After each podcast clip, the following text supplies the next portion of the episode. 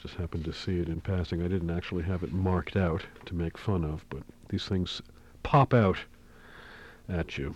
Ah, this is further discussion of the Mandelbrot set, coming several chapters separated from the original discussion of the Mandelbrot set in the book, so you've, by the time you get to page two twenty-one, you've forgotten all the stuff that you learned about the Mandelbrot set in the chapter on Mandelbrot, and um, if you're a good little reader, I guess you'd go back and read it over again so that you could then come come back into the discussion at the appropriate point. This is, uh, as I say, has to do with the fact that the book is organized around people instead of ideas.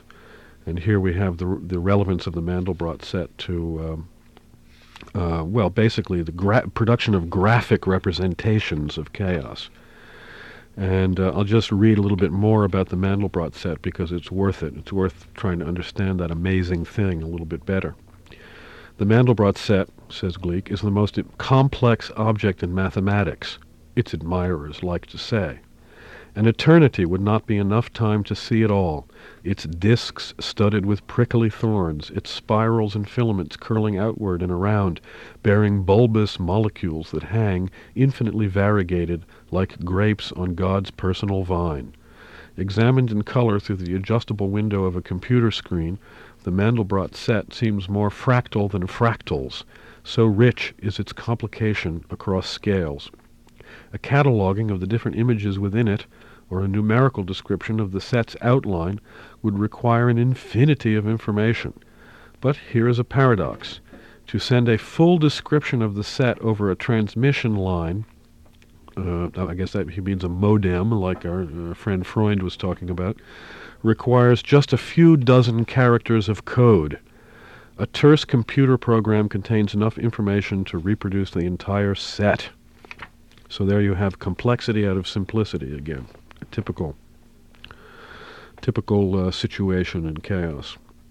Uh, Mandelbrot, um, then it describes sort of the way in which Mandelbrot approached the uh, his discovery of the set through a class of shapes known as Julia sets, which were invented, that's J U L I A, invented and studied during World War One by the French mathematicians Gaston Julia and Pierre Fatou, laboring without the pictures that a computer could provide, and therefore they didn't uh, get into the level of complexity that Mandelbrot was able to do with computers.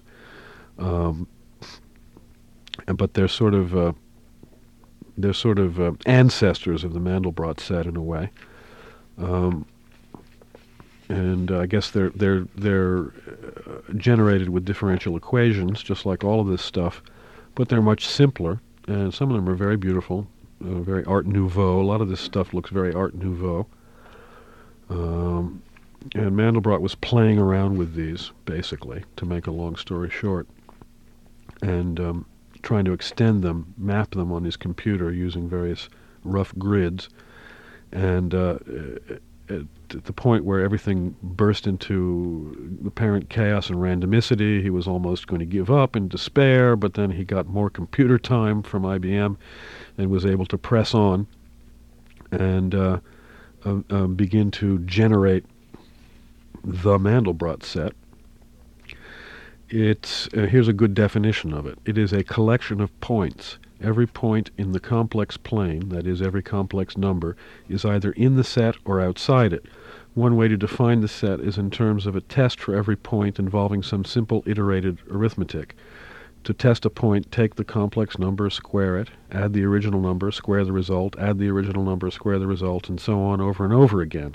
If the total runs away to infinity, then the point is not in the Mandelbrot set. If the total remains finite, it could be trapped in some repeating loop, or it could wander chaotically, then the point is in the Mandelbrot set. And that, if that sounds incredibly simple-minded, I guess it is. That's the kind of simplicity that lies behind the complexity. Uh, let's see. Joining the world of shapes to the world of numbers in this way represented a break with the past. New geometries always begin when someone changes a fundamental rule. Suppose space can be curved instead of flat, a geometer says, and the result is a weird curved parody of Euclid that provides precisely the right framework for the general theory of relativity. as uh, Riemann's uh, geometry did. Surprise, surprise. I mean, uh, when Riemann developed this uh, non-Euclidean geometry, everybody thought it was an, a mathematical joke, but it turned out that space is curved instead of flat, and therefore it uh, turned out to be incredibly useful. So um, suppose, going back to the text, suppose space can have four dimensions, or five, or six, or or ten, as, as, we, uh, as we discussed last time in the superstring theory. Suppose the number expressing dimension can be a fraction. Instead of four dimensions, you could have three-fourths of a, of a dimension. Suppose shapes can be twisted, stretched, knotted, as in topology. Or, now, suppose shapes are defined not by solving an equation once, but by iterating it in a feedback loop. And that's what Mandelbrot decided to do, and that's why basically what he's got can be considered a new geometry. Um, and it goes on, talking very uh, informatively about uh, um, the Mandelbrot set. And then uh, some other people who worked on it, named Douady and Hubbard, used a brilliant chain of new mathematics to prove that every floating molecule, that is, these little individual shapes within the Mandelbrot set, does indeed hang on a filigree that binds it to all the rest, a delicate web springing from tiny outcroppings on the main set, a devil's polymer, in Mandelbrot's phrase. Very nice. The mathematicians proved that any segment, no matter where and no matter how small, would, when blown up by the computer microscope, reveal new molecules, each resembling the main set and yet not quite the same. Every new molecule would be surrounded by its own spirals and flame-like projections, and those, inevitably, would reveal molecules tinier still, always similar, never identical, fulfilling some mandate of infinite variety, a miracle of miniaturization in which every new detail was sure to be a universe of its own, diverse and entire. It mentions uh, in passing here two Germans named Peitgen and Peter H. Richter, who did uh, the most beautiful color examples of uh, the Mandelbrot set. Put out some glossy catalogs and books, it says here. That sounds like something else to get hold of.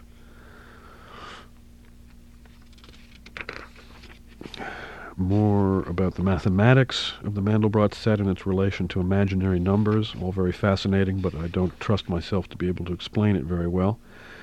Then uh, getting into what's called fractal basin boundaries, which basically means, uh, once again, this is a question of of boundaries between two states in a dynamic system. Uh, even when a dynamical system's long-term behavior is not chaotic, chaos can appear at the boundary between one kind of steady behavior and another. Often a dynamical system has more than one equilibrium state, like a pendulum that could come to a halt at either of two magnets placed at its base, for example.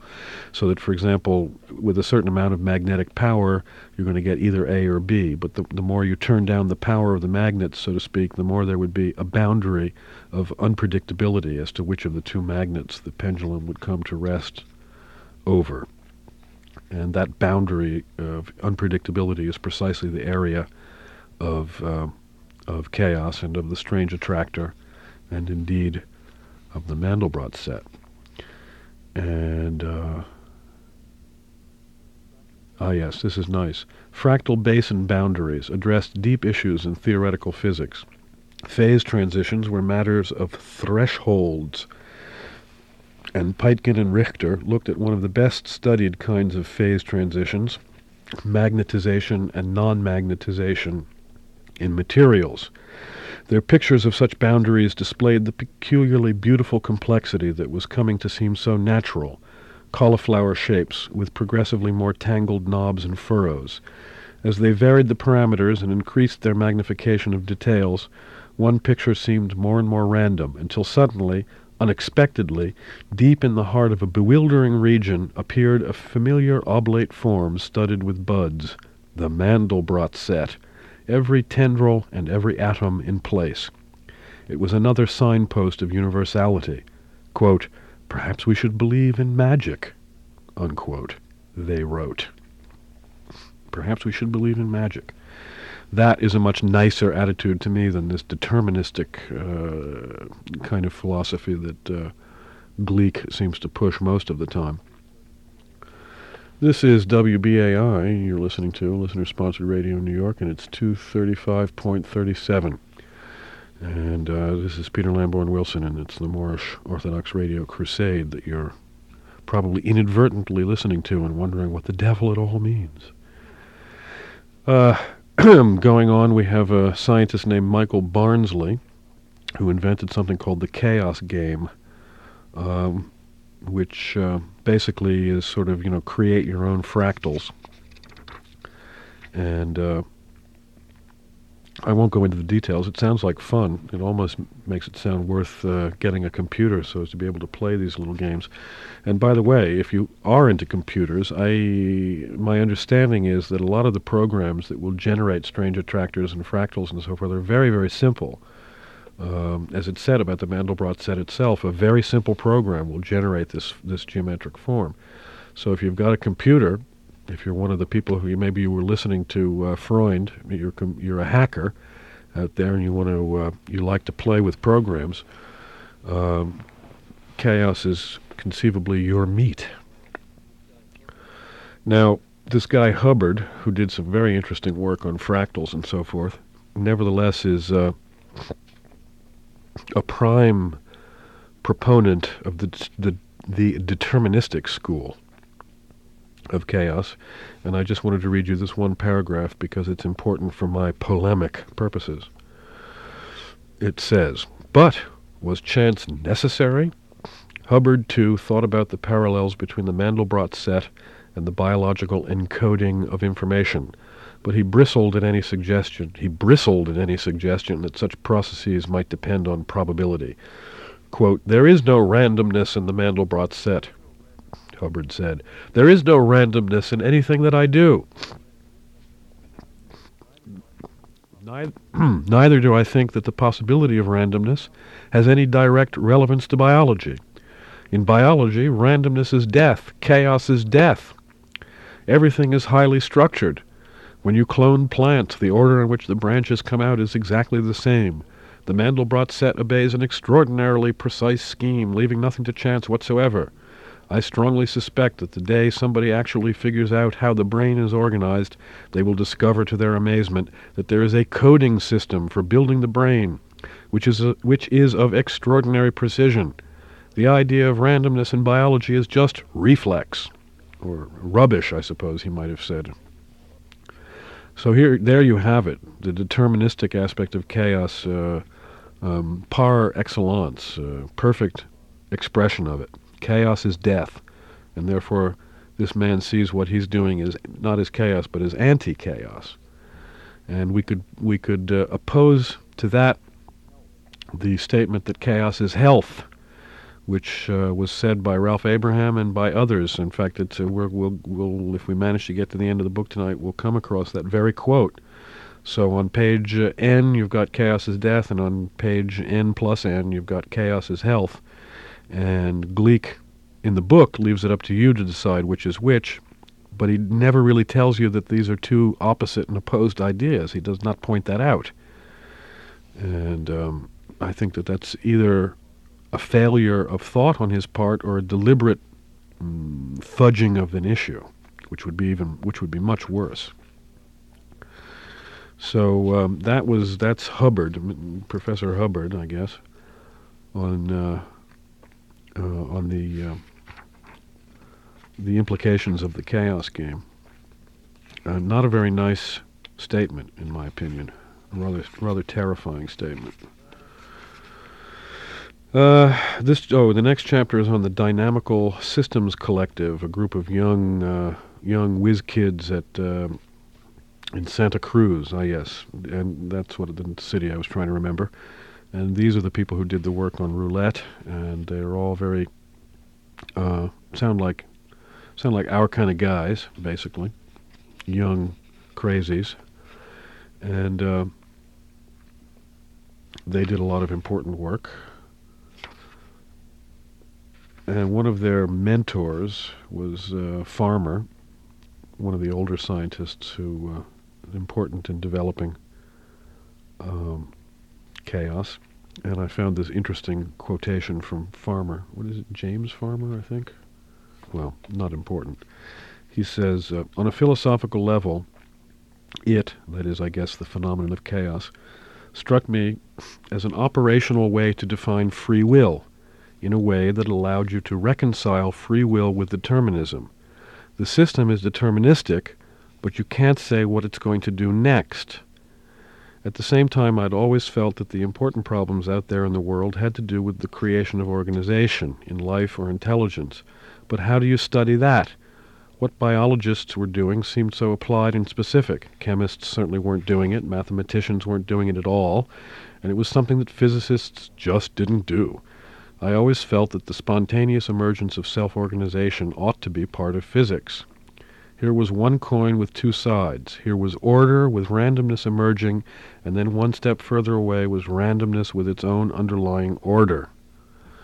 Now, this I would think to be a philosophical attempt to um, find a balance between the deterministic and the anti-deterministic aspects of chaos. And I rather like this way of uh, of expressing things, uh, that chaos should be an operational way to define free will in a way that will reconcile it with determinism, in that the system is deterministic. That is to say, the strange attractor is the strange attractor, and the points will always fall within the strange attractor, not outside it.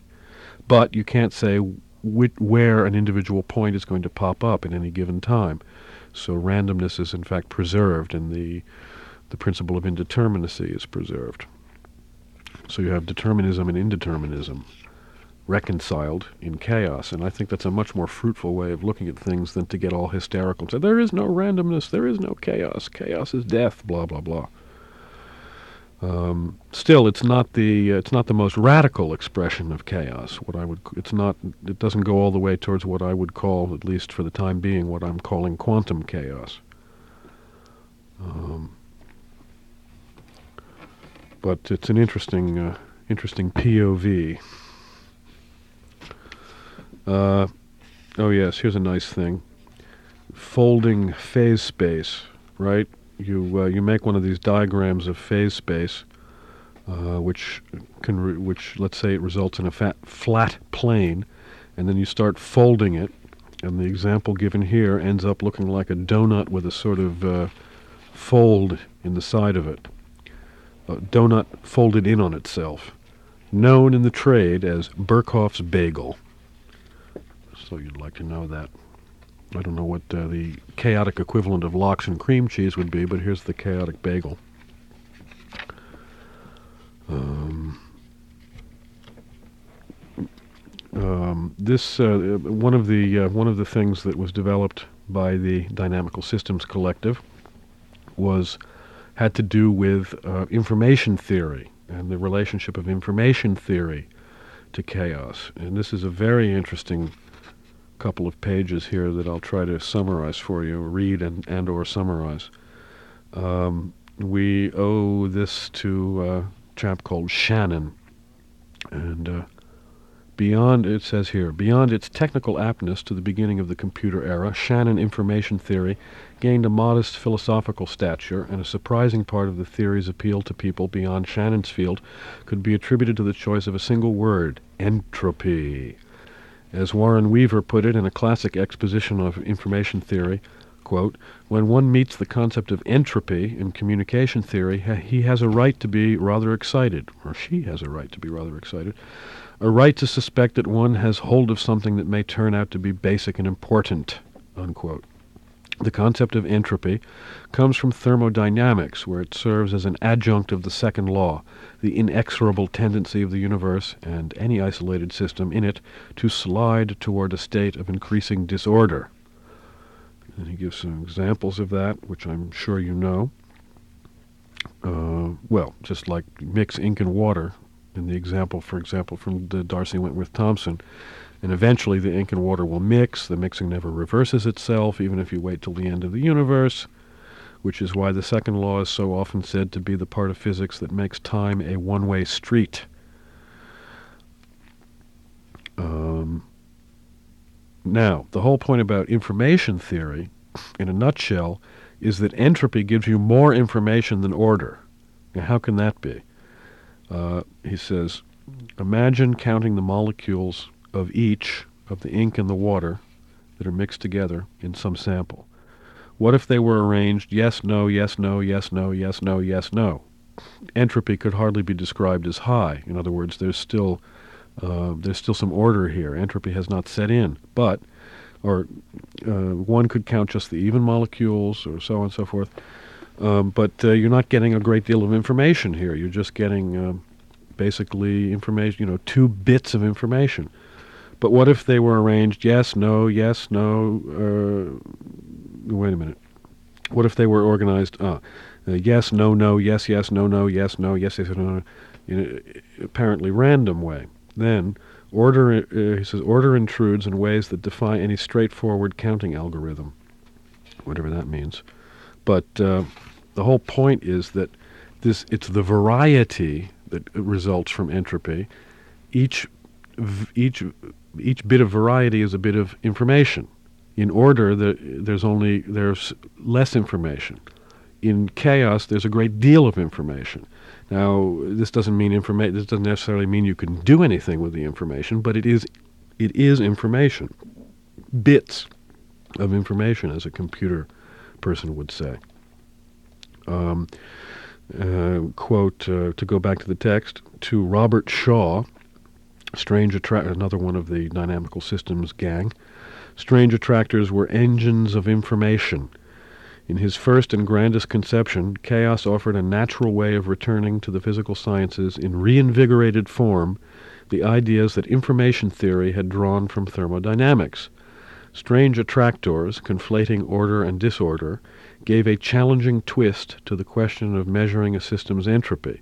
Strange attractors served as efficient mixers. They created unpredictability. They raised entropy, and as, saw, as Shaw saw it, they created information where none existed. And that's very important for our uh, for our understanding of uh, the relationship between chaos and life, as we'll discover later. And I ask you to remember this important point, that entropy in itself contains the seed of an anti-entropic quality. In other words, this increasing disorder actually creates information where no information existed before. And uh, this has uh, breathtaking implications for the study, for example, of uh, of the uh, development of life, of evolution. How, in a universe which is running down, according to the second law of thermodynamics, did life manage to arise, and not only to arise, but to become ever more and more complex? The usual explanation is that uh, w- that uh, life, as a system of order, simply borrows energy from some other part of the universe uh, that doesn't need it at the time, and that uh, in this way, the second law of thermodynamics is preserved. In other words, you have here the idea of the primal soup and then some meteor splashing into it and setting off a chain of random events that lead to the first amoeba. Uh, in other words, once again, you've got you have to have some extra, tr- literally extraterrestrial concept of the beginning of life, because according to pure information theory, this primal soup does not contain enough information to take the form of an amoeba, of a cell, much less of a human being or a giraffe. So where does that information come from? Where, in effect, does the energy come from in an entropic universe? Here we have, finally, the possibility of an explanation of where that kind of energy or information could come from. So this is an extremely important point, extremely important point. As I said uh, at some point or another, either to you all or to some other group, this is the good news for people who've always been depressed by the second law of ther- uh, second law of thermodynamics, the heat death of the universe. Uh, if that if that concept bothers you, and it always has bothered me, Uh, then this is like almost a revelation of salvation, to think that entropy itself becomes negentropy or negative entropy in chaos. And that here, finally, we might have not an explanation of every point of evolution, but a paradigm that will finally help us overcome the really terribly deep problems in neo-Darwinian evolution, which all, as I understand it, have to do with this problem of information theory. Where the hell does all this order and form come from in a universe devoted to the second law of thermodynamics? Uh, anyway, I think uh, we'll probably find the time to get back to this discussion towards the end of the book where biology rears its ugly head again. In the meantime, I like this little paragraph here about the the uh, crazy folks at the Dynamical Systems Collective. Quote from the book, "They had a game they would play, sitting at a coffee house. They would ask, how far away is the nearest strange attractor? Was it that rattling automobile fender? That flag snapping erratically in a steady breeze? A fluttering leaf? You don't see something until you have the right metaphor to let you perceive it," Shaw said, echoing Thomas S. Kuhn, K U H N. Before long, their relativist friend Bill Burke was quite convinced that the speedometer in his car was rattling in the nonlinear fashion of a strange attractor. And Shaw, settling on an experimental project that would occupy him for years to come, adopted as homely a dynamical system as any physicist could imagine, a dripping faucet. Most people imagine the canonical dripping faucet as relentlessly periodic, but it is not necessarily so, as a moment of experimentation reveals. Shaw said, "It's a simple example of a system that goes from predictable behavior to unpredictable behavior. behavior. If you turn it up a little bit, Uh, the faucet that is, you can see a regime where the pitter-patter is irregular. As it turns out, it's not a predictable pattern beyond a short time. So even something as simple as a faucet can generate a pattern that is eternally creative." And this uh, this uh, work was referred to in the Scientific American article last December on chaos, which had, a, uh, in fact, a better discussion of the dripping faucet experiment than we get here from the book. So if you're interested in that, I, rec- I recommend that you go back to the Scientific American. Um, I wanted to uh, mention, speaking of Thomas S. Kuhn, that I've been reading his his book, The Structure of Scientific Revolutions, and uh, I may have something to say about it eventually. I've been reading it a few pages at a time on the subway because I like to read serious, heavy stuff on the subway because it keeps my mind off what's going on around me better than any light novel could do. And Uh, This, of course, the Structure of Scientific Revolutions is quite an old work. I think it was originally published in uh, sixty-two, right? And uh, the most interesting thing about it is that almost none of it is new is new to me, even though I've never had never read the book before. I've read uh, Kuhn's work has has so completely taken over the uh, thinking of the hot. hot brains in uh, the history of science that all of his I- that his ideas are now sort of universally accepted. It's like that old story of Columbus uh, t- being challenged to uh, make an egg stand on end, uh, or he, or rather, Columbus challenges all the other people around the dinner table to make an egg stand up on the table, and they all try it, and they try different ways, and nothing works. And finally, Columbus just breaks the bottom of the egg and then makes it stand up. And everybody says, "Oh, but that's cheating. Uh, if we'd known how to do that, we could have done it too." And Columbus says, "Ah, yes, but somebody had to think of it first." And this is what Kuhn did with the whole idea of the scientific paradigm. He thought of it first. It's a very simple idea. And uh, one one day soon, I hope we can get around to a more detailed discussion of this very, very fascinating treatise, which I recommend to anyone interested in uh, history of science. But um, that's a digression, and we won't get into it tonight. You can hear me turning the pages. That's what I'm doing. Uh, next chapter, Inner Rhythms. The chapter titles are pretty stupid too, aren't they? Um, a nice uh, quotation from Ralph Abraham of Santa Cruz, whom we hope to hear from soon. Uh, describing uh, a mathematical model with relations to uh, to chaos called the Daisy World, um, uh, originated by James E. Lovelock and Lynn Margulis, proponents of the so-called Gaia hypothesis, in which the conditions necessary for life are created and maintained by life itself in a self-sustaining process of dynamical feedback. And this would refer, again, to the problems of entropy and order that we were just discussing. The Daisy World is perhaps the simplest imaginable version of Gaia, G A I A, so simple as to seem idiotic. Three things happen, as Abraham put it: white daisies, black daisies, and unplanted desert. This is a, a computer simulation, of course. Three colors, white, black, and red. How can this teach us anything about our planet? It explains how temperature regulation emerges. It explains why this planet is a good temperature for life. The Daisy World model is a terrible model, but it teaches how biological homeostasis was created on Earth. White daisies reflect light, making the planet cooler. Black daisies absorb light, lowering the albedo, or reflectivity, and thus making the planet warmer. But white daisies want warm weather, meaning that they thrive preferentially as temperatures rise. Black daisies want cool weather. These qualities can be expressed in a set of differential equations, and the daisy world can be set in motion on a computer. A wide range of initial conditions will lead to an equilibrium attractor, and not necessarily a static equilibrium. Abraham said, "It's just a mathematical model of a conceptual model, and that's what you want. You don't want high-fidelity models of biological or social systems. You just put in the albedos, make some initial planting, and watch billions of years of evolution go by."